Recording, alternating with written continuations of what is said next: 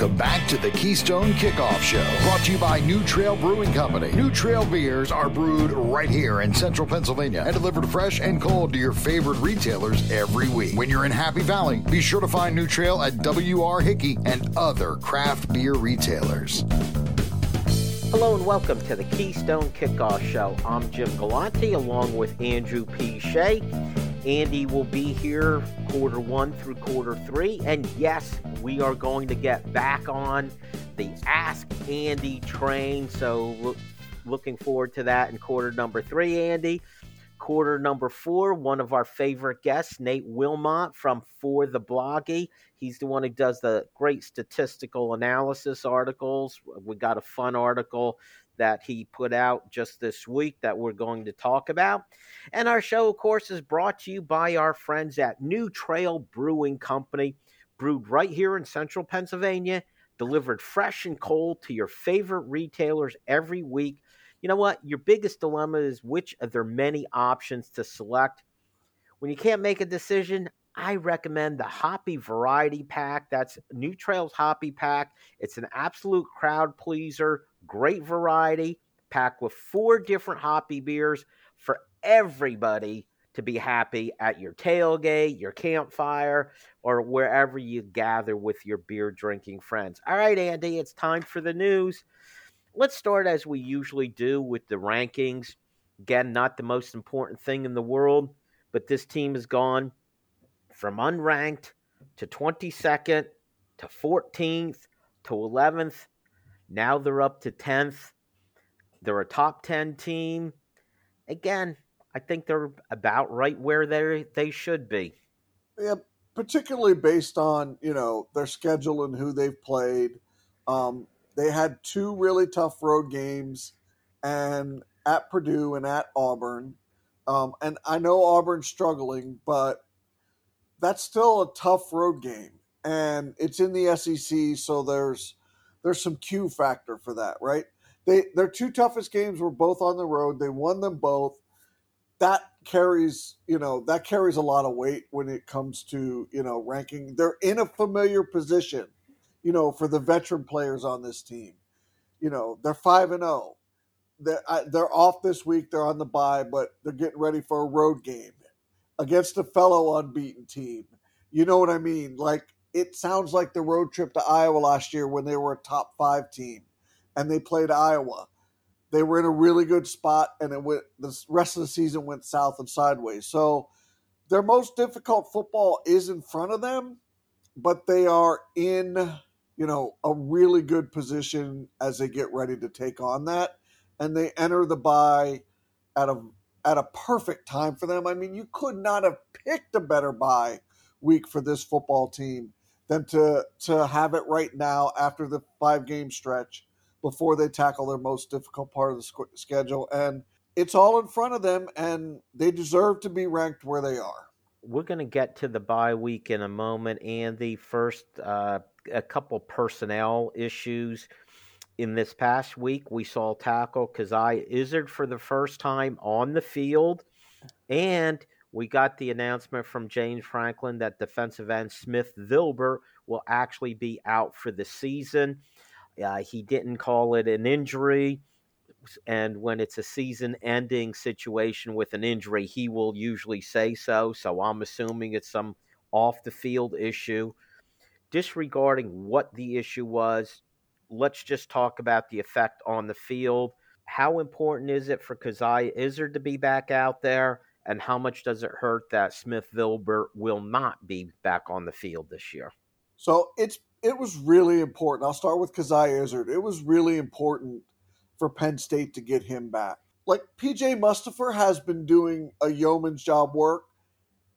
You know, you can kind of tell he's he's healthy, but he's not like you know like 100% hair on fire healthy. But he is still a productive man in the middle. I think Hakeem Beamon has elevated and played extremely well in the inside as well.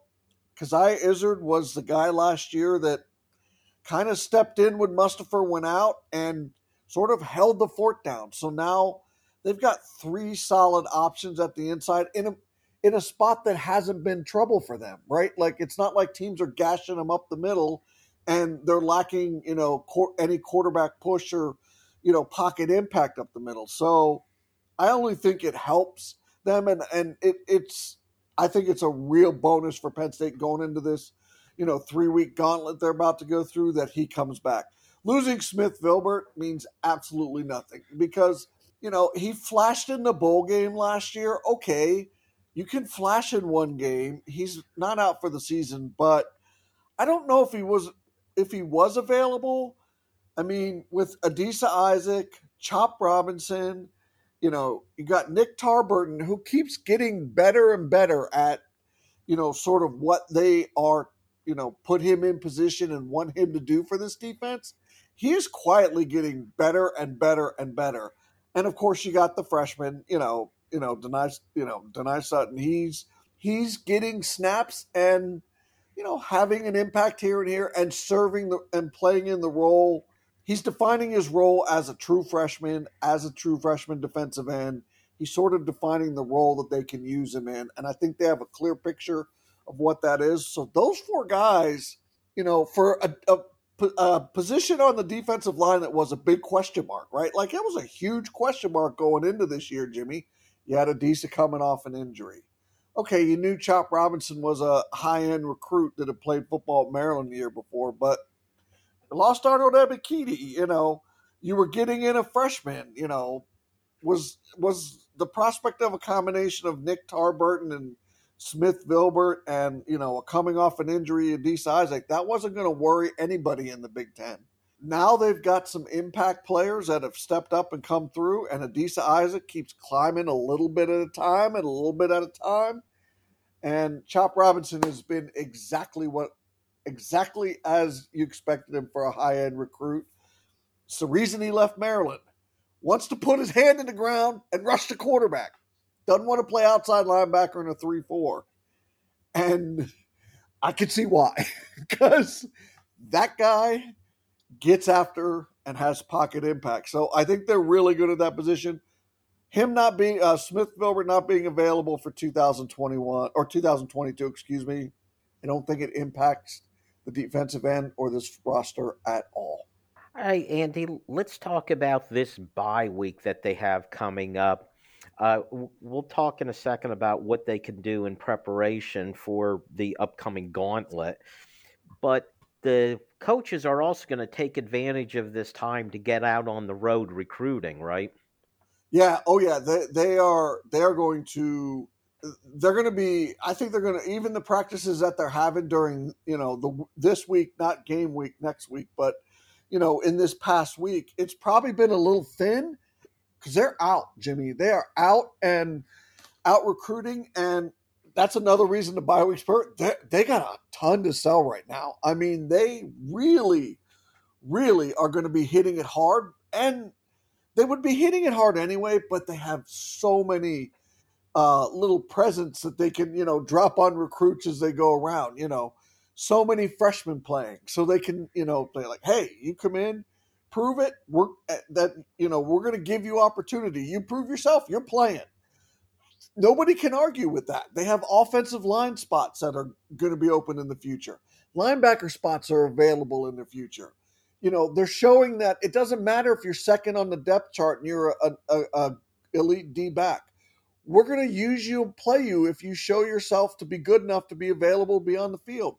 They're showing all of that stuff. So at that, and especially at that position, you want to keep that, you know, the defensive backfield. You want to keep that position talent rich because they've shown that they can move guys to the NFL and develop them at those positions. So they have a ton to sell out there. I don't know what they got to sell at the running back position. And I still also believe that they have opportunity at quarterback as well because I just see one of the three quarterbacks behind Clifford, not Drew Allar, probably. Um, I, I, see one of the other two is possibly transferring for an opportunity to play, and the most likely, obviously, is Christian Veilleux. But you know, if you're uh, an elite quarterback, we're going to give you opportunity as well. They've played Drew Allar this year more than they did at any other time during James Franklin tenure a quarterback got in the game. So they have a ton to sell on the recruiting trail. I only think that they also have something to sell at running back. I realize they've got the two freshman running back, but they've been rotating three guys in, Andy, and they've yep. showed they're willing to play you as a freshman. So if you're an elite running back, it's still probably not a bad place to go. And to be honest with you, the way the NFL works, I'm not sure coming in and being a workhorse, getting 25, 30 carries is yep. your best route to the NFL. If you've got the talent, they'll spot it. And I kind of like the way Singleton, Allen, they've been getting 10, 15 carries a game. That's plenty to show what you can do let's now get back to on the field with this bye week, Andy. And the last two weeks give you the impression this team has a lot that they can work on in practice. What would you like to see them work on leading up to Michigan, Minnesota, Ohio State? So I think they need to, whatever they were doing, you look back at the film of the five games and you look at your third down offense. Whatever you're doing and your plan and your play sheet and your call sheet and all of that are for your third down offense. I think it all gets evaluated and possibly a large part of it needs to be scrapped. They need a new plan on third down and and and that that's not saying they're changing their offense. That just means they need a new plan on what they think can work and what they think is effective because they've been, you know, almost, you know, like they've been really bad. They've been bad on third down. So it doesn't matter third and long or third and short. Your third down percentage tells you, you know, what your conversion rate is. I think they need to scrap what they were doing through five games, not like blow it up, but I mean look at it in that micro detail and figure out work on what we want to be on the third down offense going forward because it's it's problematic enough that you know obviously you know we know the definition of sanity is keep doing it the same way so i really think that's one of it and i think they need to I think they need to work on the on the deep passing game. You know, I, I just think they're not getting those 20 and 25 yard chunk plays unless we're getting a good big yards after the catch. So I think the deep passing game needs to become a little bit more of a weapon. Personally, Andy, I would like to see them work on these are the things that Sean Clifford does well and emphasize those things. I'd also like to see Sean Clifford be a threat to run the ball. Just be a threat because I think that will open up things for the running backs also. Andy, that's it for quarter number one. Stick around. We got a lot more to get to. New Trail Brewing Company proudly crafts their beers right here in central Pennsylvania. Brewed with only the best possible ingredients, New Trail produces a variety of year round brands as well as weekly experimental recipes. New Trail Broken Heels is Pennsylvania's favorite local hazy IPA. This beer is smooth and full bodied. Hand selected Citra hops lead to notes of bright clementine and juicy ruby red grapefruit. Broken Heels is perfect for a pregame tailgate all the way through the victory celebration. It's that time again for football and tailgating, and no better way than with Go PSU RV. Drive your vehicle to Happy Valley and have an RV set up and waiting for you. And this year, KSN is teaming up with Go PSU RV to offer a special deal. Be the first to reserve the KSN special for the Ohio, Central Michigan, Northwestern, Maryland, or Michigan State game, and you'll get $500 off your RV. Call Mark at 800 519 8467 and tell him you want the KSN RV special. StateCollege.com is your one stop source for news, sports, opinion, entertainment, and community events. Over a decade of experience covering the Nittany Lions from reporter Ben Jones. Lively commentary from columnist Mike Poorman and others. Local perspective, local expertise, local information from Penn State's hometown website, statecollege.com. Trust StateCollege.com for daily coverage of the school, team, and place you love. We are Tek Results, located right here in State College. Whether it's workstation, server, and network installation, problem solving and maintenance, security assessments, or general evaluations, we are your complete IT partner. Learn more at tekresults.com. That's T E K results.com or call us at 814 206 0000.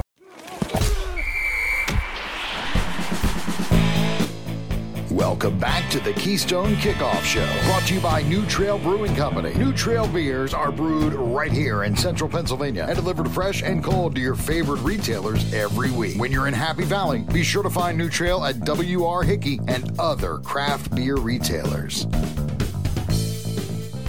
And welcome back to the Keystone Kickoff Show. I'm Jim Galante along with Andy Shea. Andy, a good time to remind the folks bye week this week, then it's at Michigan, then a couple huge home games. The uh, whiteout game against Minnesota, the following week, Ohio State. I talked to our good friend Mark over at Go PSU He has just a few spots remaining at the RV lot for those two games the whiteout game with Minnesota and then the following week with Ohio State. If you want to have a fun way to spend those weekends, give Mark a call at 800 519 8467 or check it out at gopsurv.com. It's a great way to spend a weekend in Happy Valley. You just drive there, RV all set up and waiting for you. You get a ride in and out to the stadium. You don't have to worry about uh, parking hassles. It's a great way to do the weekend. All right, Andy. This quarter, I want to go a little bit off track. You and I, we don't wait for the show to talk to each other. We start texting during games and relaying our thoughts, and it's always a lot of fun. Uh, and you and I went back and forth quite a bit this last game against Northwestern. And there were two big topics that we talked about, like everybody else. We were talking about the running backs and we were talking about the quarterback. So I'd like to do this with you on the air. Let's let's start with the running backs because I know you had an interesting take on it. But first of all, it's a different running back room than we anticipated. Noah Cain left a year ago. We know that after last season. Preseason Caziah Holmes left. And now Devyn Ford is out. I know Devyn Ford didn't get a lot of playing time. Let's start with him but I thought he was an interesting weapon to use on third down situations. He was also back there on kickoffs and a reliable veteran. Uh, I'm I'm not surprised, but I'm disappointed that he's not with the team anymore. Yeah, I'm not disappointed that he isn't. I mean, I think he he if nothing else was a different option for them at running back and he was sort of a obvious passing third down back and plus he was a body right let's just say what it is he was a he was an available body that could play in a game if it got to that dire strait. So i mean but the choice for him to say he's just going to focus on academics and he's he's done playing football kind of saw the writing on the wall and you know stuck around and and grew up and gave it his best shot. And he just he couldn't make he couldn't crack you know what he wanted to do which was get more consistent carries. The guys in front of him were just better. And also i found it interesting that james franklin well he he did this to uh, focus on academics let's be honest here he he only had four games in this year so he could turn this into a redshirt year get Transfer. an extra year of eligibility elsewhere. And there's nothing wrong with that. Nothing nope. wrong with that nope. at all. Let's talk about the guys that are that remain. Singleton, Allen, and Lee. And we had a situation. It was terrible weather, Andy, but Nick Singleton, he not only twice he lost fumbles, but there was a third fumble that they say the whistle blew. He was already stopped that's not good. But we had a situation where James Franklin sat him after those fumbles. He didn't come back to very late in the game. Was that a punishment that fit the crime? I, I, I didn't think so. I, I was, I mean, he had, you know, over, I think he had over 90 yards of total offense in the first half.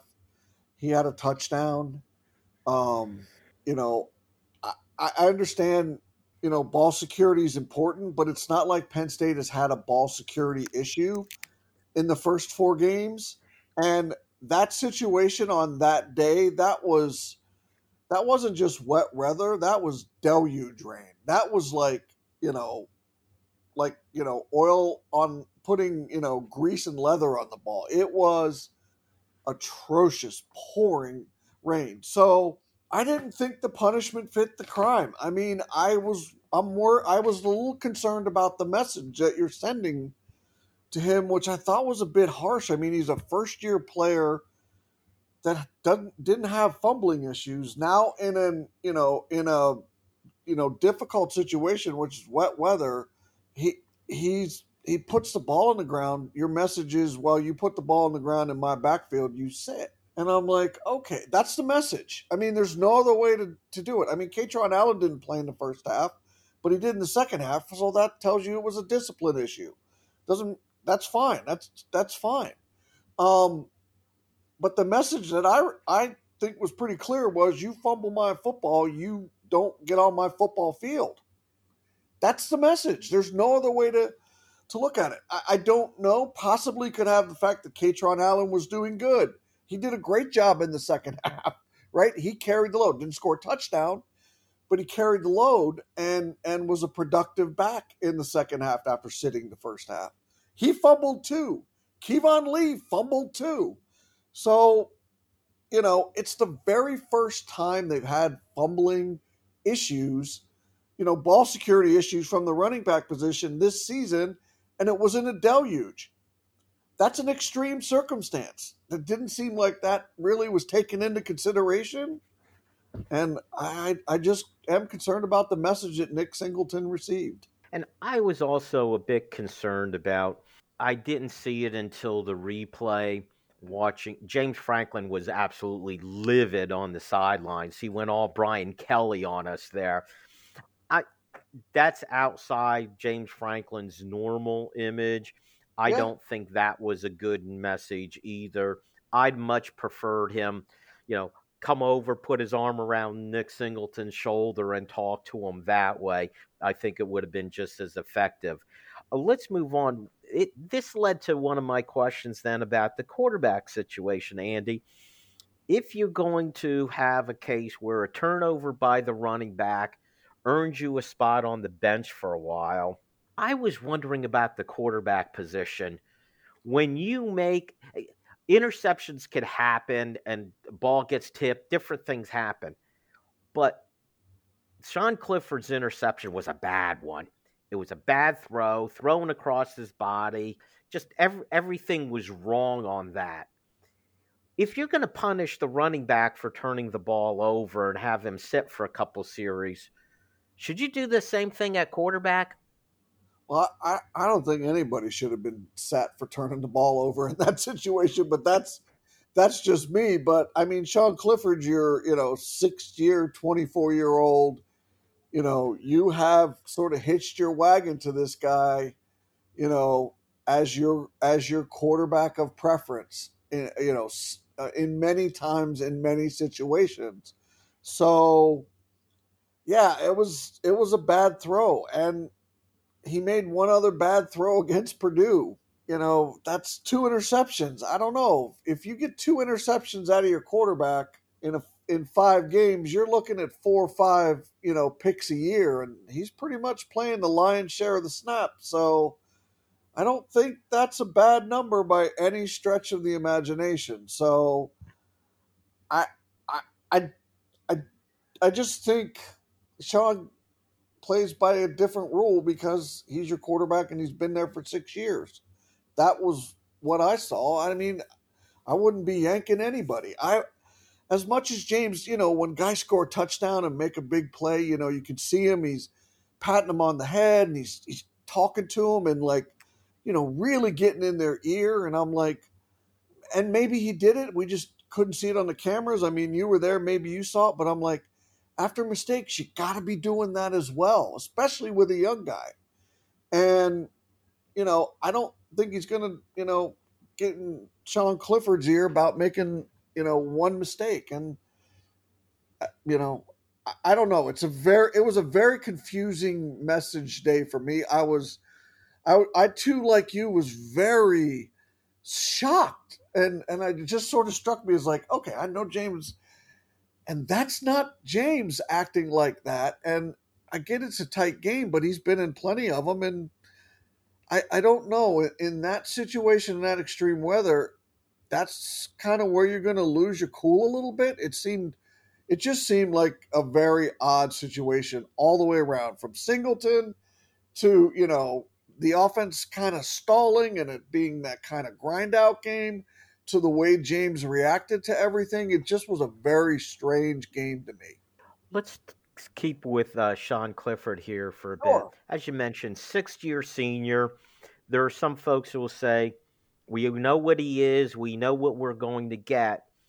I don't like that attitude of, oh, well, that's Sean Clifford and Sean Clifford's going to Sean Clifford you have a bye week here. What are you working on with him, Andy? What are you trying to get out of him for improved play, especially over the next few weeks? Yeah, I think he's been, you know, with a running game, you know, they're they're averaging a you know by about 190 yards a game rushing. Boy, is that a that is a massive help to a quarterback like Sean Clifford, right? So I I mean, the only thing I'm working on is is maybe working on, like I said in quarter number one. I think he needs to be a better passer in that mid to deep range ball because I think they have some receivers who can flourish in that zone, but it just doesn't seem like he gets the ball there to them. Eh, you know, in a and and deep balls seem to be overthrown, overthrown, and overthrown. I mean, that's kind of the mo. Like oh, they're taking a shot. And then when it's overthrown, you're like, yeah, that's not a surprise. And I think he could, I think he needs to really work on that. Other than that, like his decision making, where he's going with the ball, I, I think it's all been really good. I mean, he's, his completion percentage is good. He's got a thousand passing yards, nine passing touchdowns, four rushing touchdowns. The offense is kind of balanced and averaging 34 points a game. I mean, I don't know what more you ask out of a quarterback than that. I really don't. Well, I what I'd like to see Andy, I like when he gets the ball out quick, doesn't have to make too many reads or get happy feet back in the pocket. And the other thing, I think he needs to be a threat to run the ball. I think it would help the running backs also if the defense has to be aware that he might keep the ball. All right, Andy, that's it for quarter number two. Stick around, quarter number three. Yes, we are going to ask Andy. Stay tuned for that. New Trail Brewing Company proudly crafts their beers right here in central Pennsylvania. Brewed with only the best possible ingredients, New Trail produces a variety of year round brands, as well as weekly experimental recipes. And next time you're watching the game with friends or by the campfire, pick up the New Trail Hoppy Variety Pack. New Trail's Hoppy Pack is an absolute crowd pleaser. Packed with four different hoppy beers, it's sure to please everyone. It's that time again for football and tailgating, and no better way than with Go PSU RV. Drive your vehicle to Happy Valley and have an RV set up and waiting for you. And this year, KSN is teaming up with Go PSU RV to offer a special deal. Be the first to reserve the KSN special for the Ohio, Central Michigan, Northwestern, Maryland, or Michigan State game, and you'll get $500 off your RV. Call Mark at 800 519 8467 and tell him you want the KSN RV special. StateCollege.com is your one stop source for news, sports, opinion, entertainment, and community events. Over a decade of experience covering the Nittany Lions from reporter Ben Jones. Lively commentary from columnist Mike Poorman and others. Local perspective, local expertise, local information from Penn State's hometown website, statecollege.com. Trust statecollege.com for daily coverage of the school, team, and place you love. We are Tek Results, located right here in State College. We specialize in providing assistance with many third party software suites. Our clients include doctors' offices, lawyers, construction companies, and even hairdressers. We provide help with their industry specific software. Learn more at tekresults.com. That's T E K results.com. Or give us a call at 814 206 0000.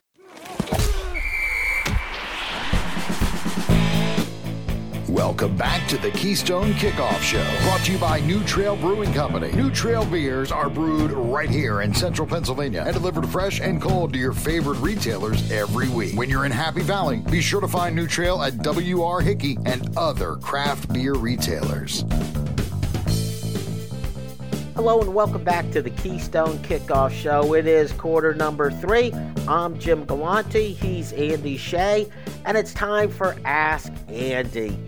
This is where we take your questions and we ask them of Andy. And Andy will pick a best question at the end. You'll get the KSN polo shirt. So you get rewarded for your effort. And Andy, we've been away from the Ask Andy for a couple weeks now. Are you all ready, sir? I am ready, sir. Let's go. Let's all do right, it. let's do it. Let's start with Patrick from Cheshire, Connecticut, who says, with all of these coaching spots opening up, what are the chances that both Manny Diaz and Mike Yurcich are here again next year? Not trying to skip over this season, but I think of what we can do if we could keep both of them. The team could be pretty special in the next two years. Yeah, so that's a good question, Patrick. But I don't think Mike Yurcich is a head coach candidate yet. I, I really don't. Um, I still think he's got more to prove on on a different level as an offensive coordinator.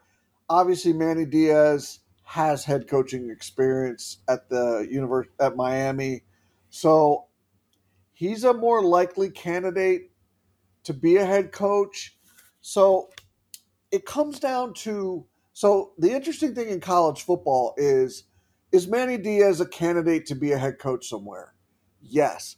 But is Manny Diaz a candidate to be a head coach at somewhere where he fits? Right?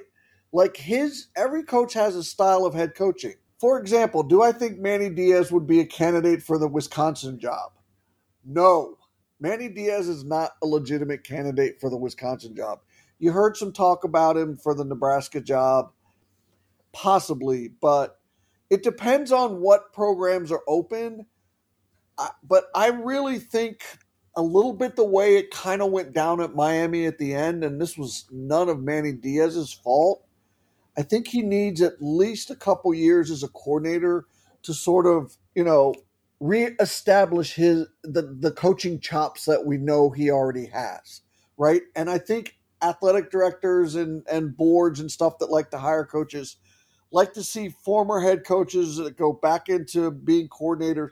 They like to see, you know, a certain level of production before they, you know, hire him as another head coach. And are they defensive minded? Are they offensive minded? Manny Diaz is a defensive guy. So the program and what kind of program it is also matters. So I would say, a percentage wise, I think you have an 80% chance of having both of those guys back as coordinators if they, and neither one of them being hired as a head coach somewhere else. Um, I agree with you. I think Yurcich, it, this hasn't been this high powered offense that would draw attention. I think Manny Diaz doing a great job. I think he'll be a head coach again. Yeah, I think though maybe another year here would be good for him. He could wait around for a top job. Do I let's, think Yurcich is a head coach in the future? Yes.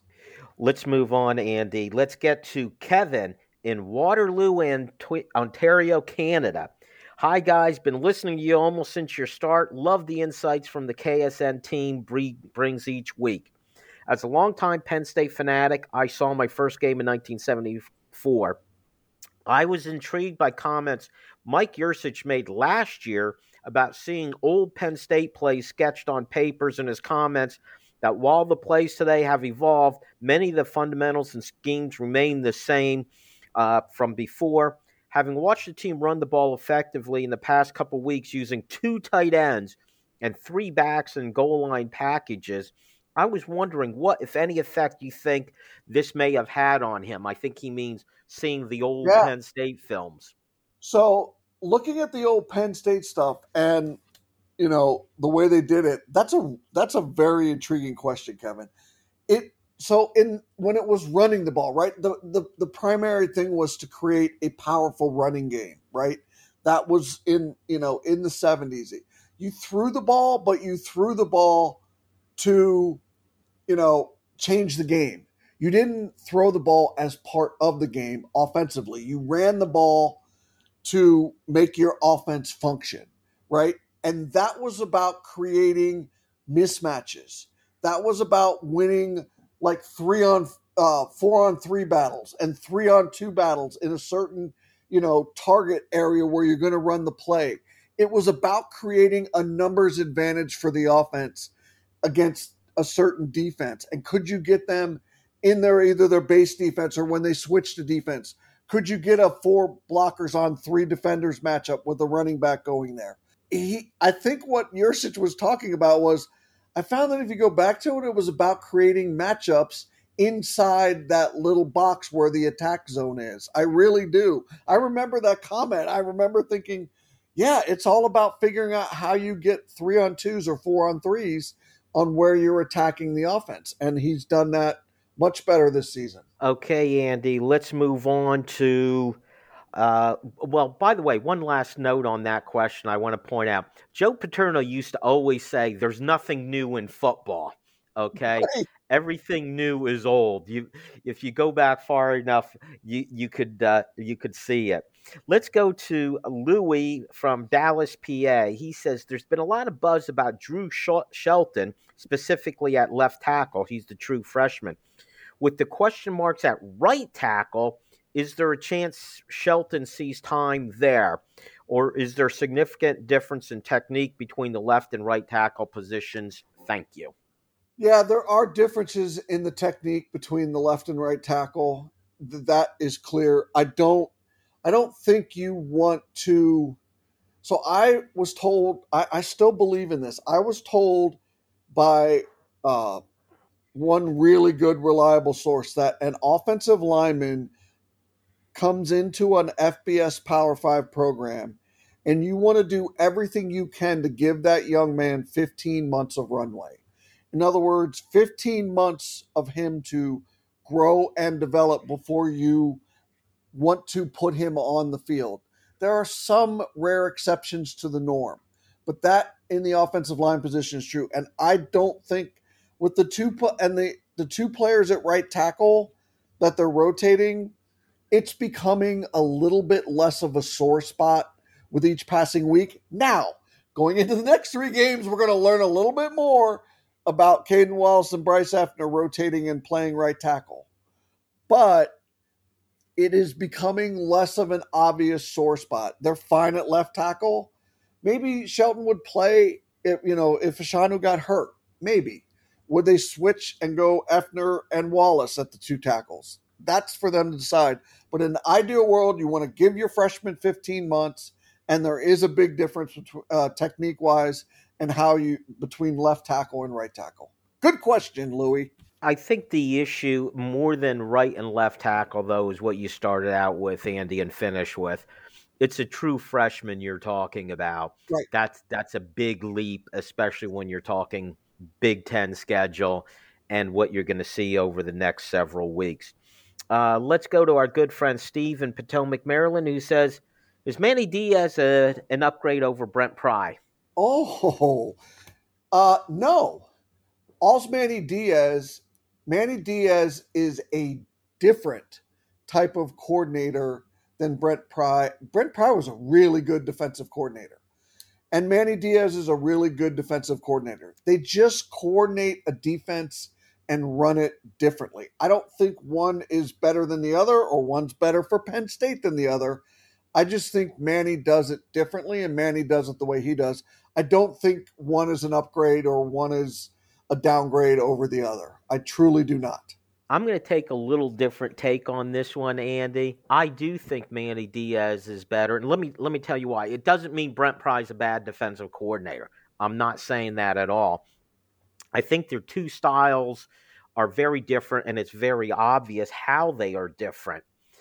But I think what Manny Diaz and his type of defense – when we start seeing them play against a Michigan and an Ohio State, those higher level teams, I'm not sure doing what Brent Pry does will work when you're up against probably more talent on the field than what you have.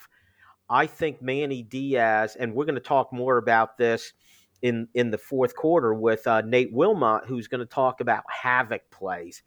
I think when you're, you know, fighting up a weight class is what I'll call it against Michigan and Ohio State. I think you need to take some of those risks. I think you need to confuse a quarterback. You need to go for a knockout punch where Brent Pry's defense, if he has superior talent, I think that might be the better route. But when you have to go against those kind of teams, I I think I'll take Manny Diaz. Uh, let's see. Okay, we've got time for another one. Let's go to Steve in Columbia, PA, who says, Andy and Jim, let me first say I bleed blue and white, and I have respect for Sean Clifford. Uh oh. When Uh-oh. someone starts that way with respect, oh, Andy, you know what's coming. Oh, He's given everything he has, but it's not enough. Let's be honest. Clifford, uh, you know, isn't going to turn into a prince in the next two months. I hope I'm wrong, but we aren't going to beat Michigan or Ohio State. He says, but let's give Clifford the opportunity to prove many of us wrong. But if we have two losses, the 2023 seasons begin. The 2023 season begins as Drew Allar should start against Indiana and finish the season and the bowl game as our quarterback. What do you think? No, no. I mean, I you know it, they're punching up a weight class when they play Michigan. They're punching up a weight class when they play against Ohio State.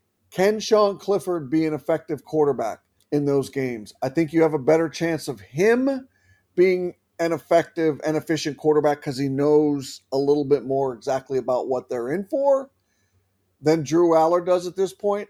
If they lose all three of these games, I don't have a problem making a quarterback switch then.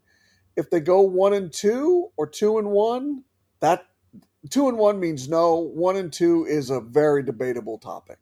But I I I don't think you can be a two loss team. If you're a two loss team after you play Ohio State and you've got Indiana coming up, I, I, I don't see how you abandon ship and say now the season is lost. I really don't. Andy, I'm in agreement with you a two loss season means you can still win 10 games, win double figures, go to a New Year's Bowl game. Hey, 10 and 2 could get you to the Rose Bowl possibly. So I have no problem with uh, them sticking with Sean Clifford. Third loss, Andy, you're right. Quickly, we need a winner. Louis. Well done, Louis. Louis. Louis will be getting in touch with you. Stick around. We've got a fourth quarter coming yet. You don't want to miss it. New Trail Brewing Company proudly crafts their beers right here in central Pennsylvania. Brewed with only the best possible ingredients, New Trail produces a variety of year round brands as well as weekly experimental recipes. New Trail Broken Heels is Pennsylvania's favorite local hazy IPA. This beer is smooth and full bodied. Hand selected citra hops lead to notes of bright clementine and juicy ruby red grapefruit. Broken Heels is perfect for a pregame tailgate all the way through the victory celebration. It's that time again for football and tailgating, and no better way than with Go PSU RV. Drive your vehicle to Happy Valley and have an RV set up and waiting for you. And this year, KSN is teaming up with Go PSU RV to offer a special deal. Be the first to reserve the KSN special for the Ohio, Central Michigan, Northwestern, Maryland, or Michigan State game, and you'll get $500 off your RV. Call Mark at 800 519 8467 and tell him you want the KSN RV special. StateCollege.com is your one stop source for news, sports, opinion, entertainment, and community events. Over a decade of experience covering the Nittany Lions from reporter Ben Jones. Lively commentary from columnist Mike Poorman and others. Local perspective, local expertise, local information from Penn State's hometown website, statecollege.com. Trust StateCollege.com for daily coverage of the school, team, and place you love. We are Tek Results, located right here in State College. Whether it's workstation, server, and network installation, problem solving and maintenance, security assessments, or general evaluations, we are your complete IT partner. Learn more at tekresults.com. That's T E K results.com or call us at 814 206 0000.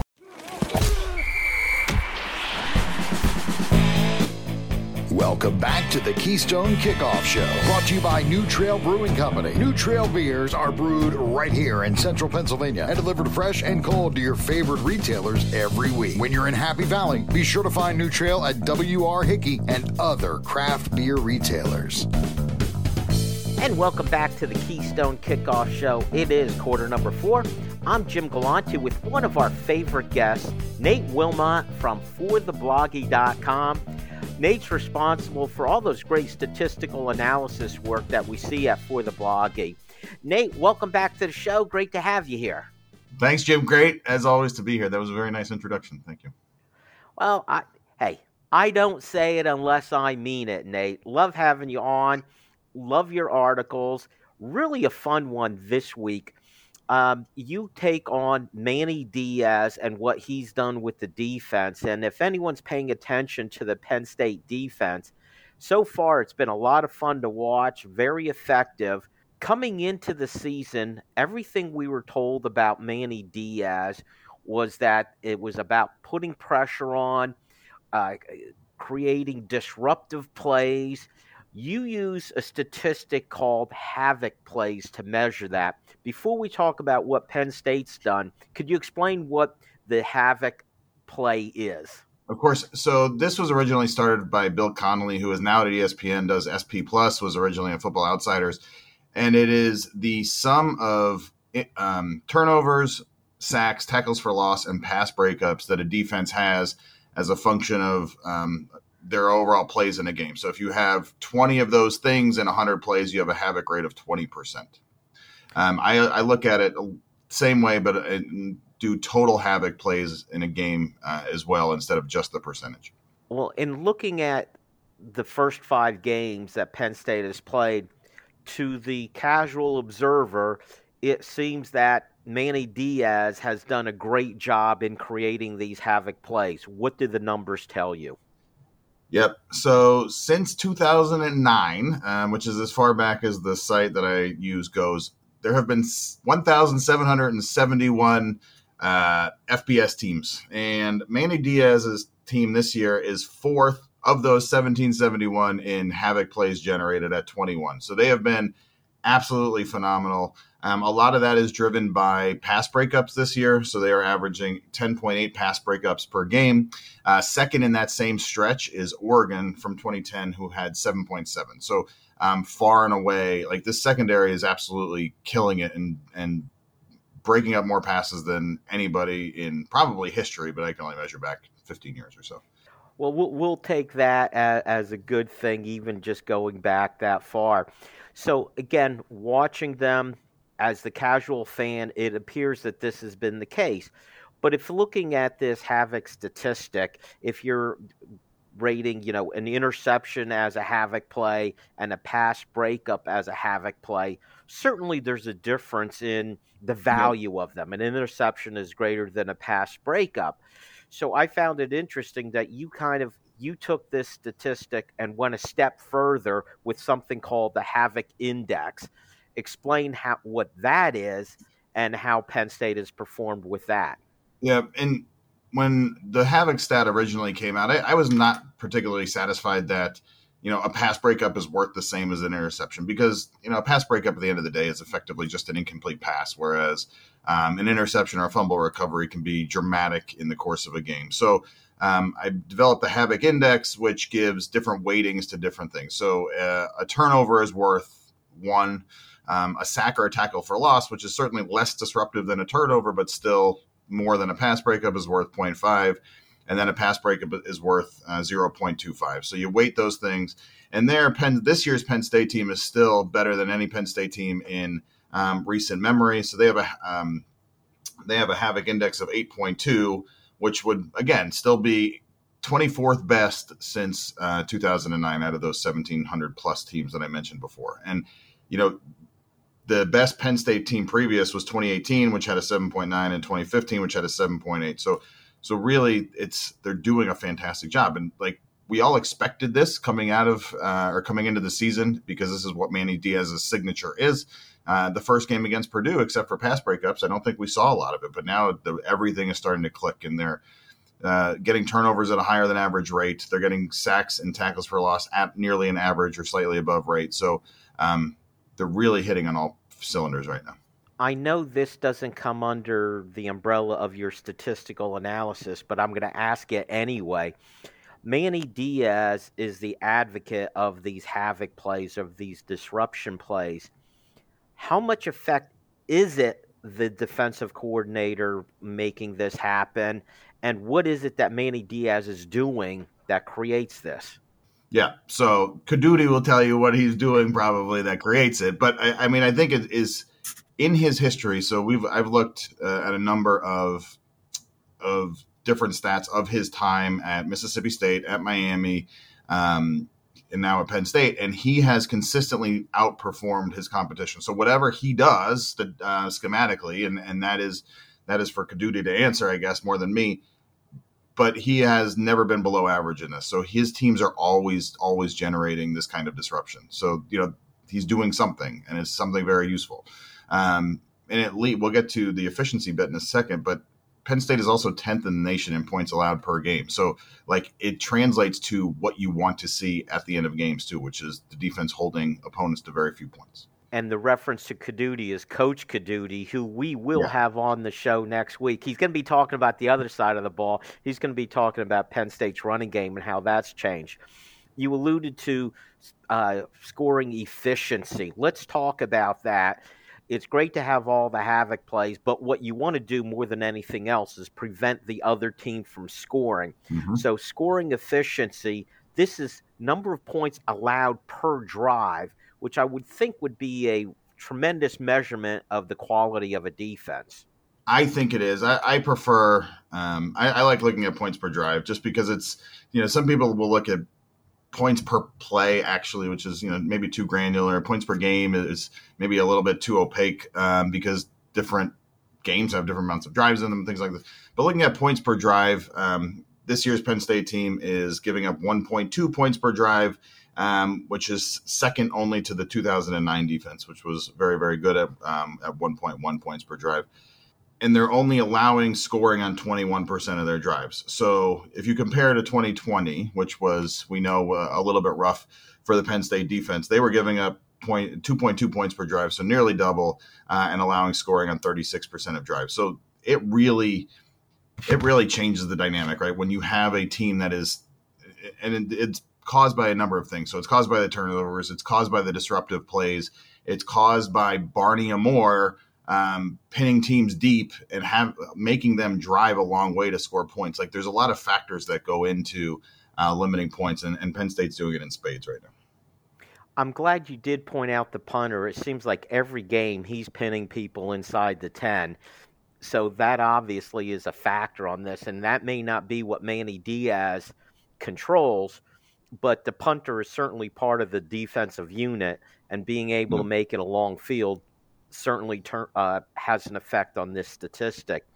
You also talk about yards allowed per possession versus points allowed. Could you explain why that's significant? Yep, and, and this this gets to things like the punter. So um, in the article, you'll see there's a graph that's got a trend line on it. It's got all 1,700 plus teams. Uh, and for a given number of yards allowed, uh, there's a trend, right? That more if you give up more yards, you're going to give up more points typically. Um, but we like to look at the outliers of that trend. And this year's Penn State team uh, is giving up around 28 yards per drive, but again, only that 1.2 points per drive.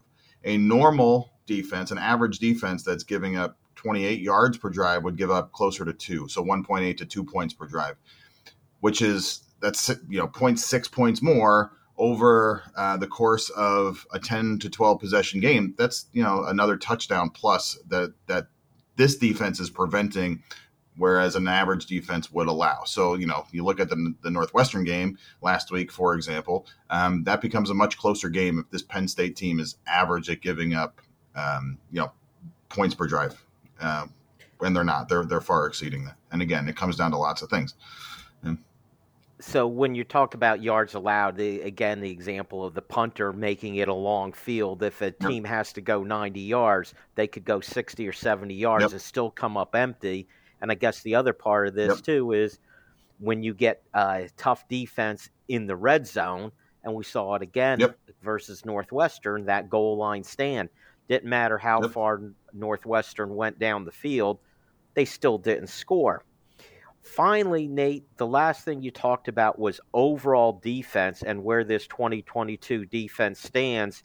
It has good numbers compared to 2009. What are you looking for with the overall defense statistic? Yeah. So so it's some of what we talked about in terms of efficiency. It's done slightly differently. And then there's also a metric that I have on ball control. So this is this is effectively yards gained and, and minutes allowed for the defense or for the opposing offense to be on the field. It's it's a relatively more complicated calculation than I have.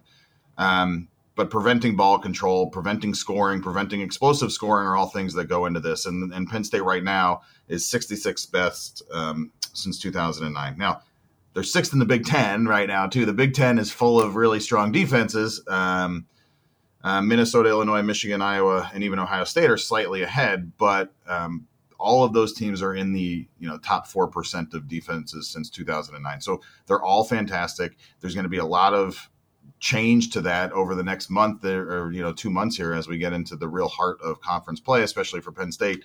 Um, but they're off to a great start. I think having a new coordinator come in, only five games now, they have adapted to this system and are really excelling in it. Uh, maybe better than you would even expected. Yeah. And the one thing, and we seem to hit this every time that we talk, whenever you have the statistics, there's always another question, or you could go a little bit deeper. I think the fact that they're sixth in defense in the Big Ten right now, those teams ahead of them have also had very easy schedules with their out of conference yep. schedule, where Penn State hit Purdue early, a very good offense, and they Yep. had Auburn as an out of conference game also, where these other teams haven't had that. Yeah, I, I would agree with that, right? And, and Auburn, I mean, they beat Missouri in overtime. They all, I mean, they should have beat LSU last year I, or last week. They're better than I think people gave them credit for after Penn State beat them forty-one to twelve. Uh, Purdue looked decent. I mean, Purdue stopped Minnesota last week, so yeah, I think you know they did have a couple of tougher games than the other teams. And um, October fifteenth in the Big House, I'm sitting in Michigan right now. Uh, October fifteenth in the Big House is going to be is going to be an exciting day for everybody. Yeah, exciting it- morning, I guess. Well, and it'll be two top 10 teams going at it. Unfortunately, that's going to have to be it for our show. Thanks, Nate, for all the great information. Remember, you can find all of Nate's great work at forthebloggy.com, including his article on Manny Diaz and his defense. Make sure you join us next time on the Keystone Kickoff Show. New Trail Brewing Company proudly crafts their beers right here in central Pennsylvania. Brewed with only the best possible ingredients, New Trail produces a variety of year round brands, as well as weekly experimental recipes. And next time you're watching the game with friends or by the campfire, pick up the New Trail Hoppy Variety Pack. New Trail's Hoppy Pack is an absolute crowd pleaser. Packed with four different hoppy beers, it's sure to please everyone. It's that time again for football and tailgating, and no better way than with Go PSU RV. Drive your vehicle to Happy Valley and have an RV set up and waiting for you. And this year, KSN is teaming up with Go PSU RV to offer a special deal. Be the first to reserve the KSN special for the Ohio, Central Michigan, Northwestern, Maryland, or Michigan State game, and you'll get $500 off your RV. Call Mark at 800 519 8467 and tell him you want the KSN RV special. StateCollege.com is your one stop source for news, sports, opinion, entertainment, and community events. Over a decade of experience covering the Nittany Lions from reporter Ben Jones. Lively commentary from columnist Mike Poorman and others. Local perspective, local expertise, local information from Penn State's hometown website, statecollege.com. Trust statecollege.com for daily coverage of the school, team, and place you love. We are Tek Results, located right here in State College. We specialize in providing assistance with many third party software suites. Our clients include doctors' offices, lawyers, construction companies, and even hairdressers. We provide help with their industry specific software. Learn more at tekresults.com. That's T E K results.com. Or give us a call at 814 206 0000.